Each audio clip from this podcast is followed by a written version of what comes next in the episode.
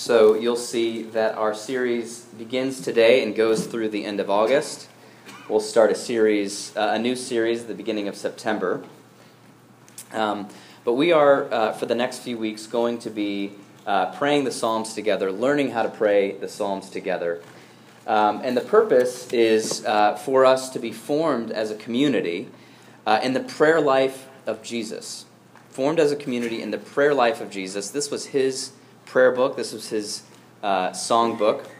Um, and uh, this is going to give us the capacity uh, as a community to, to weep with those who weep and rejoice with those who rejoice and be able to pray alongside people compassionately in ways that track alongside the human experience. Um, and uh, this is a, a, both a discipleship opportunity for us to go deeper with Jesus um, uh, in, in a way that the church has laid out for, for century, for millennia. It's also a way that we are readying ourselves um, uh, in, in an inner sense for mission. We are preparing ourselves uh, for the, the difficult and glorious work of coming alongside people who experience profound pain, profound joy, um, so that we can walk with them into the presence of Christ. And I, I want to not only teach you the Psalms, but I want to encourage you as we go through this series to pray the Psalms throughout the week. And maybe it is simply opening up the Psalm for the day as laid out in the daily office in the Book of Common Prayer. But maybe it's also the Psalms for you are an inspiration. The Psalms are very artistic, and so artistic, good art uh, inspires good art, and it inspires expression. And perhaps Psalm 22 and the other Psalms that we have in this series will inspire you to pray uh, yourself your own prayers that have the flavor of the Psalms. So, um, uh, I want to, as a community, reflect the truth and the goodness and the beauty of our God together. And I believe that the Psalms gives us an excellent channel in which we can do that together. So we're going to be looking at Psalm 22 today. Um, but uh, next week, Psalm 30. We'll look at uh, the third week, the classic Psalm 23. Um, how do we pray in the midst of anxiety? We'll look at a prayer of repentance in Psalm 51 and on through the end of August. So I believe, as I've read, uh, studied, and reflected upon uh, this challenge that we have to learn how to pray the Psalms, I think one of our biggest obstacles as a community and as Americans in learning how to pray the Psalms is our use of language. It's our use of language. That's our biggest challenge, I believe, uh, in learning how to pray the Psalms. American language, as I've experienced it, is happy talk. And maybe you know what I'm talking about. Happy talk is this positive, non offensive language that broadcasts to the world hey, I'm a low maintenance, functional person that you want to have around. I'm a safe person to date. I'm not going to be a high maintenance person. I'm a safe person to hire. I'm not going to be a complaining person. Um, and um, you won't regret having me over to your dinner party. I'm not going to be Debbie Downer at your dinner party because I'm going to use the happy talk and I'm going to have upbeat, light conversations. And so um, the key words here are great, fun, good, and loved it.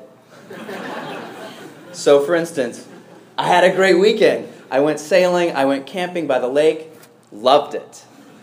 Um, or, you know what, we broke up, it was mutual, and you know what, we both learned a lot. He's a great guy. we both learned a lot. He's a great guy. It's all good. Yeah, man, my job is busy. Yeah, it's kind of stressful. They ask a lot of me. It is a stressful job. My boss is a little intense. Um, so it does get stressful, but you know what? It's all good. It's all good. It's fine. It's stressful, it's, but I'm handling it. It's fine. Um, in addition to the happy talk, there's a lot of things that we cannot say. So yeah, First Amendment, we have we do have liberty to, to you know, language of speech is, is free, but there's a lot of things that we cannot say, honestly. Um, uh, and the, the, the, thing, the reason is that if you say the wrong thing, whether it's personal reflection or views that you have, public views, um, it, can, it can cost you your friendship, it can cost you relationships that mean a lot to you, and it can cost you your very career. Not just your job, it can cost you your career if you are caught saying something that goes against the rules. And the rules de- de- uh, vary depending on the region that you live in. But there is a lot of things that we cannot say. So we we're careful with the language that we use. This is not all bad. Okay, we all need a filter. Um, and um, and we, we do need to watch what we say, and the Bible teaches that. Um, in American culture, there's a lot of things that you can't say that perhaps you, you might feel better if you did. Um, so here's what Happy Talk does it keeps relationships intact by keeping di- the difficulties of our life hidden away carefully. And uh, in many cases, it's what Walter Brueggemann calls cover up speech. Cover up speech. When you talk about things being good, being great, being all good, fine, it's cover up speech. Everything's good. And think about the conversations that you have with, uh, with most people. It's how are you? Fine, good. Um, and um, what happens is our, our connections keep, stay surface. They stay calm, they stay status quo, and they stay surface, right? Our passion, a lot of times, is missing from most of the interpersonal connections that we have. Um, it's not unlike tiptoeing in a minefield, right? Tiptoeing in a minefield. People engage you in conversation, they le- ask leading questions. Well, oh, yeah, you know, we tiptoe around the things in our life that, like, if I told you about, you know, how my job's really going, if I told you about how I'm really doing psychologically, if I told you about how my marriage really is, like, this, this conversation would get awkward fast, and you wouldn't be my friend anymore. Um, so it's all good. So we tiptoe, we tiptoe through a minefield, and there's just things that we don't say. Um, uh, and so things stay surface. Now, here's what we learn from the Psalms, and especially here's what we're going to learn from Psalm 22.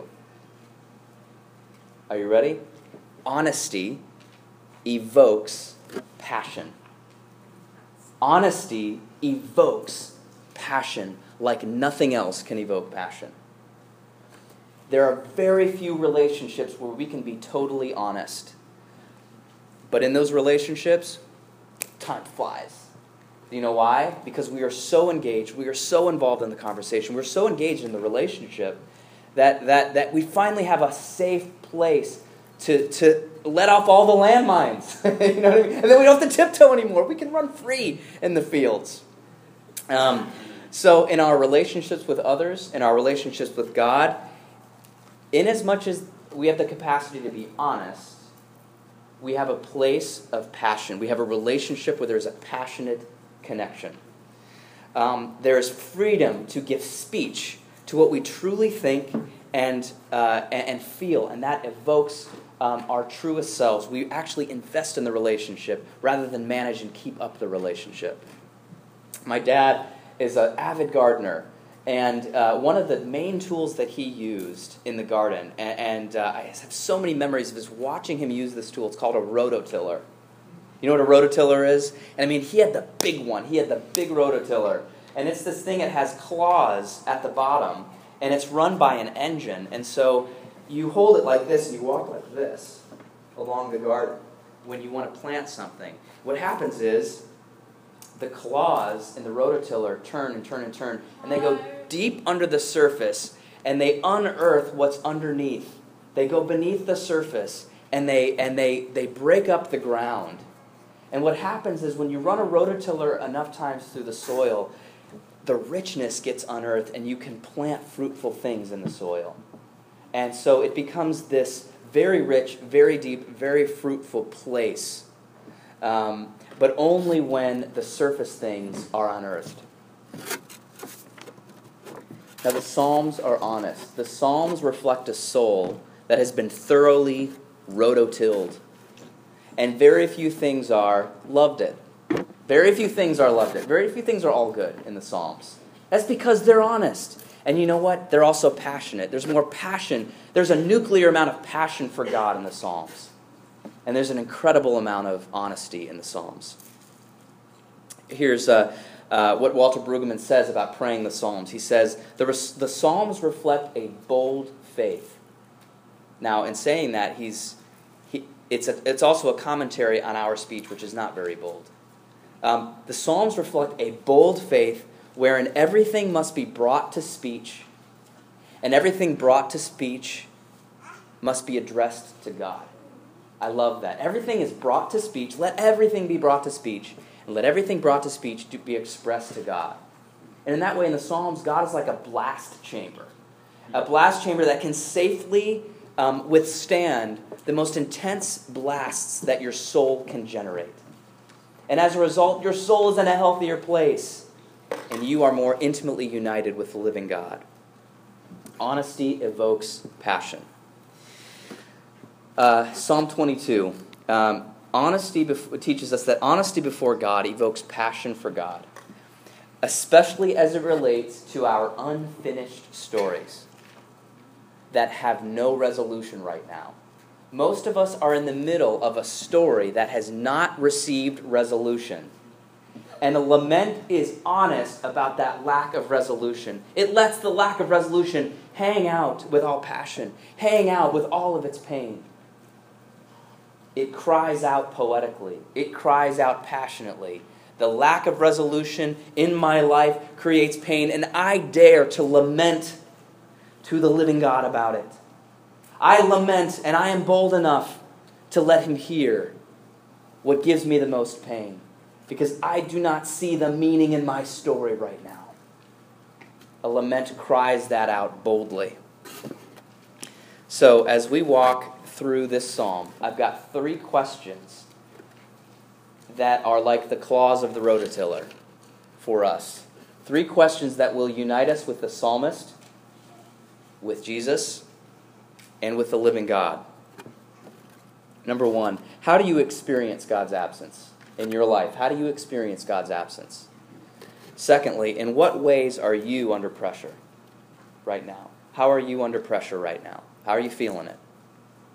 Number three, how have you experienced God's deliverance?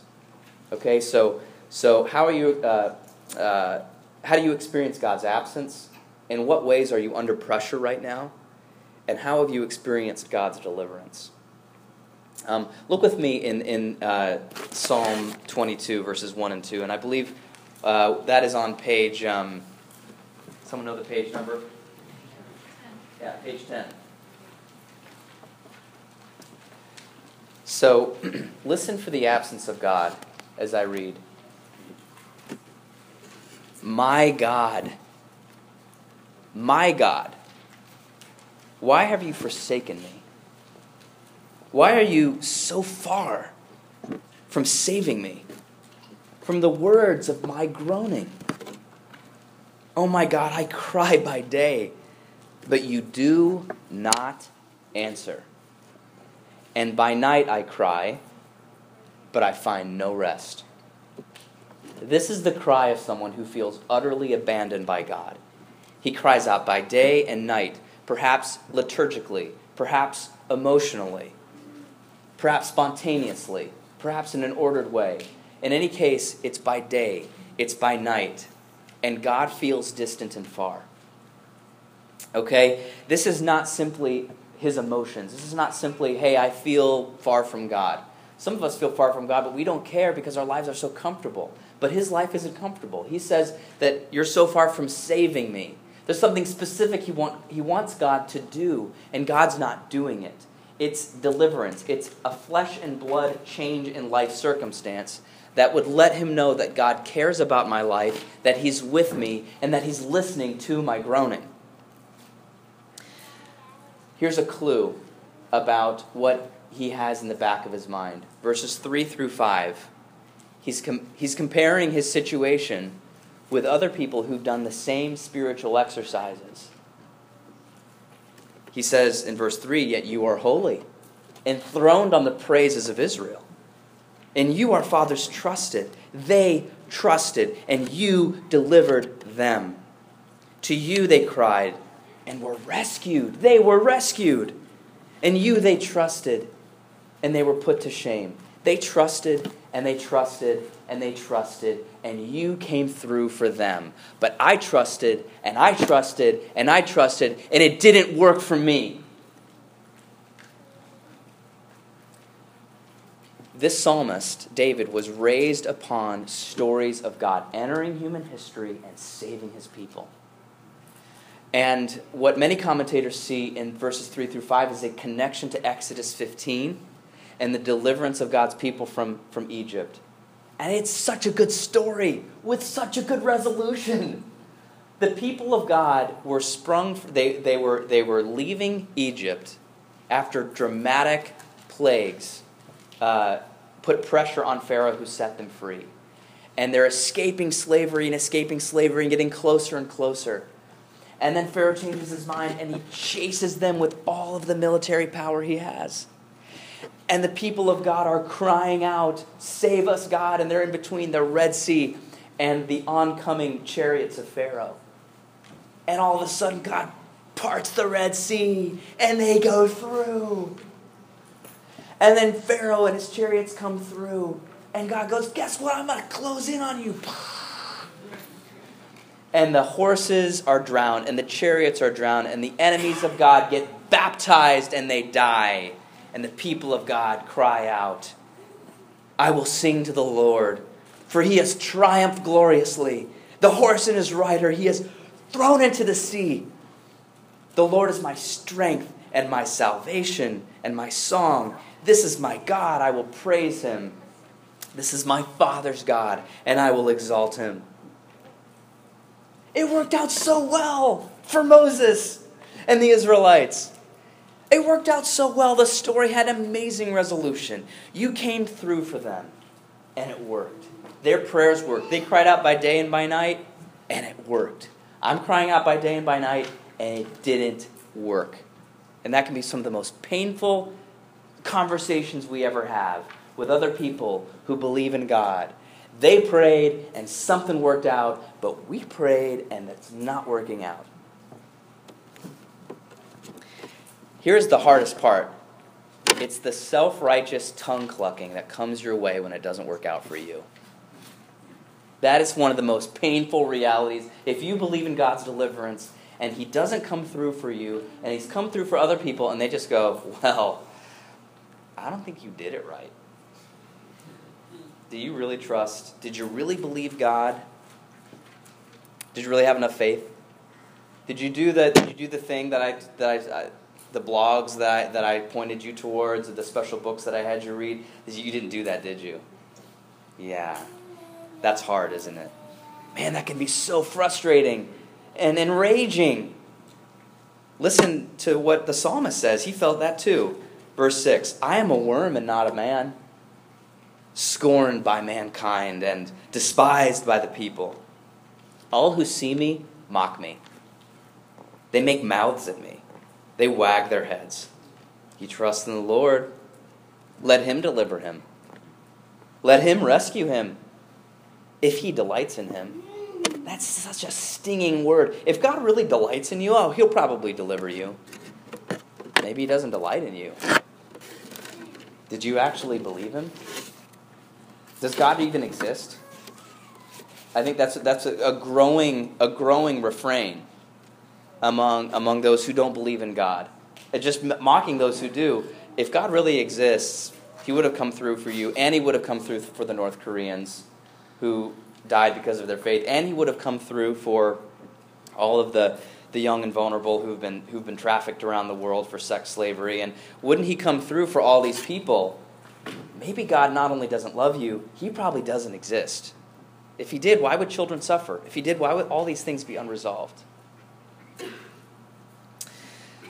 So, there's a lot of different ways we can feel this. Some, some of us feel the absence of God when we compare our current experience of God with our past experience of God.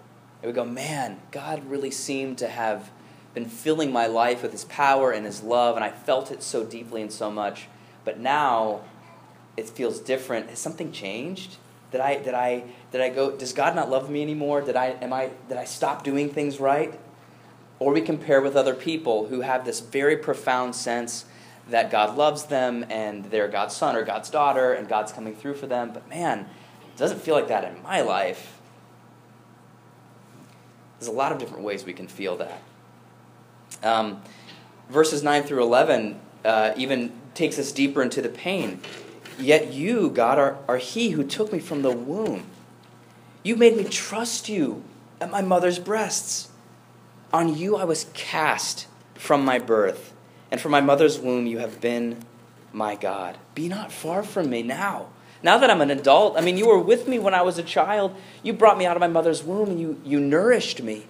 You, you, you were taking care of me. What happened? Why did you disengage? The arc of my story was like here, and then it started tanking because somehow you forgot about me. Now that I'm involved and I've got kids or I'm married or, or I've got this intense job, now that I've moved into the city, somehow you've forgotten about me. But you were so close to me at camp. You were so close to me at this particular school. You were so close to me with these particular friends or faith community. And now I just feel so disconnected from you. What happened? What happened? It's interesting, is uh, at the beginning of Jesus' ministry, um, he was baptized by John the Baptist, and there was this voice from heaven that everyone heard. I mean, it was it's it's in the Synoptic Gospels. It's a historic record they heard the voice of the Father, and he said over Jesus, This is my beloved Son, in whom I am well pleased. This is my beloved Son. He's my Son, and I'm proud of him. I'm well pleased with him. Let everyone know it. It's like public vindication. You know what? Things can only get better from here. The future is so bright, I've got to wear shades. okay? For those of you who may, I don't know, get that reference, Anyway, but compare that baptism with the experience of his public execution. I mean, what a profound change. He's, he's being publicly executed, publicly tortured, shamed, and people are saying he saved others, yet he cannot save himself. He trusts in God, that God deliver him if he loves him so much. That's what people were saying at the foot of the cross, echoing the words of Psalm 22. Man, what a difference. Jesus couldn't help but cry out, My God, my God, why have you forsaken me? He felt that too. In an act of profound love, he was carrying out his, his ministry for you and I, and yet he, in that moment, he felt God's profound absence. So, how do you feel God's absence? Maybe you feel God's absence because God did not come through for you in a way that seems absolutely logical with what the Bible says about him or what you've experienced about him before. I have been taught that you're loving, I've been taught that you're a mighty deliverer, and yet you let me experience molestation as a child. Or I experienced a mugging on the street. Where were you, God? Why didn't you help me? Why did you let me experience that amount of pain? We see someone pass away, someone who dies way before their time, someone that everyone depended on, someone that everyone loved. We see them go to the grave, and yet we see other people who are committing profound acts of injustice continue to live. And we're like, man, when I see that, God, I just feel like you are completely disconnected and checked out from my life and from the world. Feeling God's absence and desiring his presence at the same time is part of the human experience. It's part of the psalmist experience. It was part of Jesus, the Son of God, and his experience. It is our lot, my friends, and God wants to hear about it. So, how do you feel God's absence? Give it voice. Give it voice, maybe in poetry. Let Psalm 22 be your inspiration. Give it voice in prose. Give it voice before friends. Give it voice in solitude. Let God hear how you desire Him, how you miss Him. Give it voice. Answer with honesty, because from honesty comes passion. Honesty evokes passion. Second question In what ways are you under pressure? How are you experiencing the pressures of life right now? How is life squeezing you? Verses 12 through 20 describe some of what the pressure of what the psalmist is going through. Verse 12 says this Many bulls encompass me, strong bulls of Bashan surround me. They open wide their mouths at me like a ravening and roaring lion. Now, friends, this is a description of people who are acting like savage animals. People who are acting like savage animals. They're aggressive and dangerous enemies coming at, coming at the psalmist like, a, like an animal. Um, they swirl and attack weakness. And this is something we have to understand about the way the world works is that human cruelty is attracted to human weakness. Human cruelty is attracted to human weakness.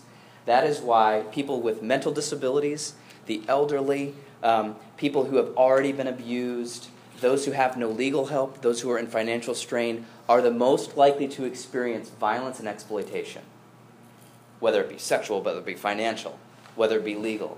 Violence and exploitation seeks out those who are weak, those who are already weak. It's attracted to them. And so, um, the weaker you are, the more wolves and lions you're going to experience in life, that you're going to have to fight off, that to have to pray through. And the psalmist is experiencing weakness, and all of a sudden the vultures come out, and the lions come out, and they're seeking him out. Verses 14 and 50 describe the effect that this has on him. He says, I'm poured out like water, and all my bones are out of joint. My, my heart is like wax, it is melted within my breast. My strength is dried up like a potsherd, and my tongue sticks to my jaws. You lay me in the dust of death. So courage and hope are ebbing away for the psalmist. Um, his inner strength is fading. The, the heart uh, for the psalmist was the center of strength and courage. And the bones were understood to be kind of the strong structure supporting his life. And both are melting away. Both are getting out of joint and scrunched up, and he's under pressure. His tongue sticks to the roof of his mouth. He can't talk. He can't defend himself. It's like that dream when you're in, when you're in trouble and you open your mouth to defend yourself and you just can't. You just can't talk because you're under pressure and you're melting. Your strength is being dried up. You can't defend yourself anymore. And then at the end of verse 15, you lay me in the dust of death. It's interesting at the beginning of the psalm, where's God? God, why have you forsaken me? You're gone, you're gone. Now here God is. And he's pushing him down. Pushing him down into the dust. Get reunited with the dust. Go back to the grave. From dust you came, from dust you, you shall return. Return there now. That's what he's feeling from God. it's time to die. In the presence of all of these animals, seeking your destruction. Verse 16 through 18 describes what's going to happen next. Dogs encompass me, a company of evildoers encircles me. They have pierced my hands and my feet. I can count all my bones. They stare and gloat over me. So these dogs are people who are going to profit from his weakness. People who are going to, to, to profit from him failing. They're going to take up the remains. Um, and he's kind of like a walking skeleton now. He's a lame duck. They're going to just take it all. And he gives three lines of plea in verses 19 through 21. He says, he says, But you don't be far off, O God. O you, my help, come quickly to my aid and deliver my soul from the sword, my precious life from the power of the dog. Save me from the mouth of the lion. This is my precious life, God. This is the only life I have. And it's ebbing away. He felt the pressure. How do you feel the pressure? Right now in your life. Maybe you're feeling financial pressure. There's financial demands coming on you. You only have so many financial resources, and, uh, and the pressure is on. Or perhaps you feel the pressure of family. Perhaps you have uh, parents that need your help now, or perhaps you have young kids. Or perhaps you have someone in your family that lives in a different state really going through it right now, and they're calling on you for help. Um, some of you are uh, seeking to live a, a, life of chastity. You believe in the vision of, of sexual chastity, that you will not have sexual expression until you are in a sacramental marriage between a man and a woman. And so you are seeking to live that out, but that's putting pressure on you right now. And, um, and you feel that pressure, you feel temptation, and you're fighting it, but you feel that it's taking a toll on you. Perhaps that's the pressure that you feel. Or perhaps you feel psychological pressure. There is mental weaknesses that you have, or mental illnesses that you're fighting. And those um, can feel like demons. Those can feel like animals coming at you, pulling you down. Maybe you're fighting, you're, you're in recovery right now. You're in recovery for addiction. And the pressure to go back is really intense. And you feel that pressure. You feel your inner demons kind of calling out, you, out to you, trying to drag you back in to the muck and to the mire. A lot of us feel professional pressure, pressure to perform. What have you done for me lately? Are you living up to all of the expectations? We're studying for a test or an exam. We're getting ready for a licensure. We are doing the best we can to finish something professionally, and it's intense and it's hard. Some of us have people in our life who really would profit from our weaknesses. They would profit from our failures, and they're watching us. They're watching to see if we're going to fall. They're watching to see if we're going to falter. Because when we do, they're ready. What situations cause you to lose heart? Jesus felt the weight of the world on his shoulders. And, and, he, was, he was calling out to his Father, even as he sought to bring life and salvation and healing to the world. Was under tremendous, tremendous pressure. Tremendous pressure to give up the task. He even prayed in Gethsemane, Father, if it's possible, take this cup from me. This is almost too much. I can't handle the pressure. And the scriptures say that he, his sweat was like blood because he felt the pressure. Undoubtedly, Jesus prayed Psalm 22 not only on the cross, but before the cross. Because, like, like the psalmist, he felt the pressure. And it is part of the human experience to feel this pressure. Finally, how has God delivered you? How has God delivered you? Verse 21 is interesting. Look with me at it. It's very interesting. So the first line is, Save me from the mouth of the lion. And the second line is, you have rescued me from the horns of the wild oxen. Isn't that interesting? He's asking for deliverance from the lion in one line, which we know is metaphorical for a person. But on the other hand, he's saying, You've delivered me from the horns of the wild oxen. Now, the question is did he get delivered mid psalm? Did something happen where he's like, Oh, rescue me. Oh, you rescued me. So, this is art. This is poetry. He's crying out to God for deliverance and feeling the pressure, and that's real. But he's also experiencing God's deliverance, and that's real too. And it's interesting, it starts out very, very specific, and it broadens, and it broadens, and it gets more hopeful, and more hopeful, and more hopeful. So it starts out, he, he gets a specific deliverance from something that's specifically haunting him. The horns of the wild oxen are on him, up in his grill, taking him down and he is somehow delivered in a way that brings incredible relief. This exclamation point, rightly so, at the end of verse 21. He doesn't elaborate, but we know what happens. Um, it's kind of an impressionistic move. Some of you are, are, familiar with impressionistic art. It's kind of an impressionistic move from the, the, the, the scene at the beginning of the psalm is like he's in a public execution, and all around him are animals, and he's a walking skeleton.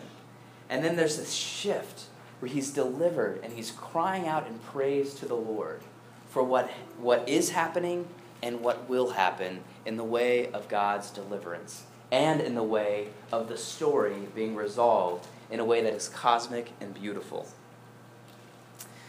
Um, so, how have you experienced a specific deliverance from God? Maybe you uh, were given a job that you were praying for or you hadn't been able to have a child for many years and you had a child, or perhaps you found an exceptional caregiver that helped you go from one stage of recovery all the way up to the next. Perhaps you found a friend, a church, a family, food, shelter, lodging, medical care, something that came through it was completely free for you free medical help, free legal help. Perhaps it was some kind of personal connection that you were never anticipating but you felt distinctly God caring about your life. Pay attention to those things in as much as you pay attention to the, to, to the things that cause you pain and put pressure on you. Pay attention and give testimony before the face of God. Give it speech. Put it to speech and put that speech before the face of God. Something good God has done for you, some specific way He has come through for you, whether it be financial or legal or personal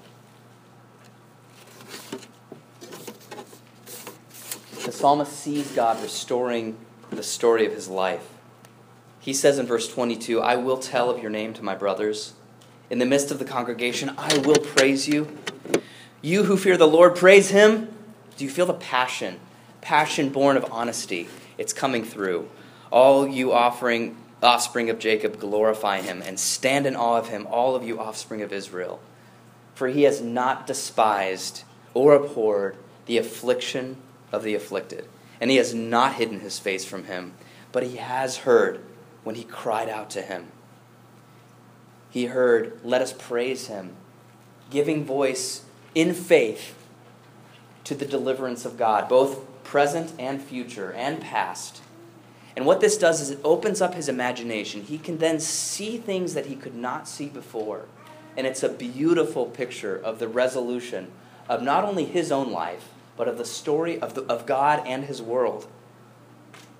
Um, he says in verse 26 The afflicted shall eat and be satisfied. The afflicted that I see right now that don't have enough to eat, in the Lord they will have enough to eat. Those who seek him, who feel his absence right now, end of verse 26, shall praise the Lord. They will find expression. May your hearts live forever, he says. All the ends of the earth, verse 27, shall remember and turn to the Lord, and all the families of the nations shall worship before you. In verse 30, he says, Posterity shall serve him. It will be told to the coming generation. Um, uh, told of the Lord to the coming generation, and they shall come and proclaim righteousness to a people yet unborn, that he has done it. He can see people who haven't even been born yet learning about the ways of the Lord. And he can see all the tribes and families of the earth, of every nationality, including all of those who have been oppressed, all of those whose lives have been cut short, all of those who have been victims because of human cruelty crying out and praising the Lord for his kingship, crying out and praising the Lord for making the story right.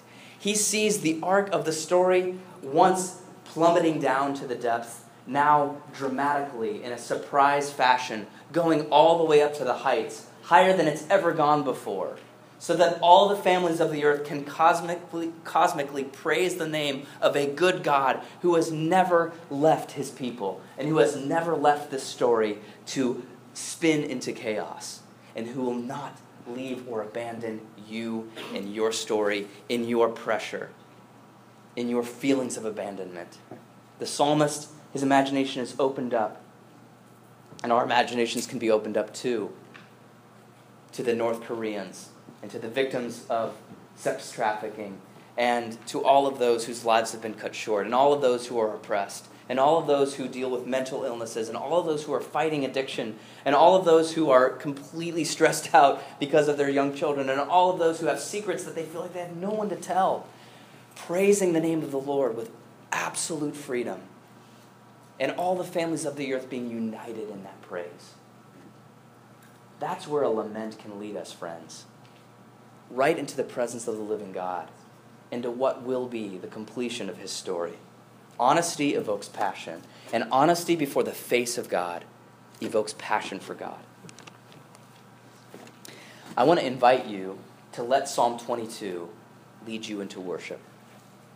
Some worship songs out there are way too happy talk. And I'm so grateful.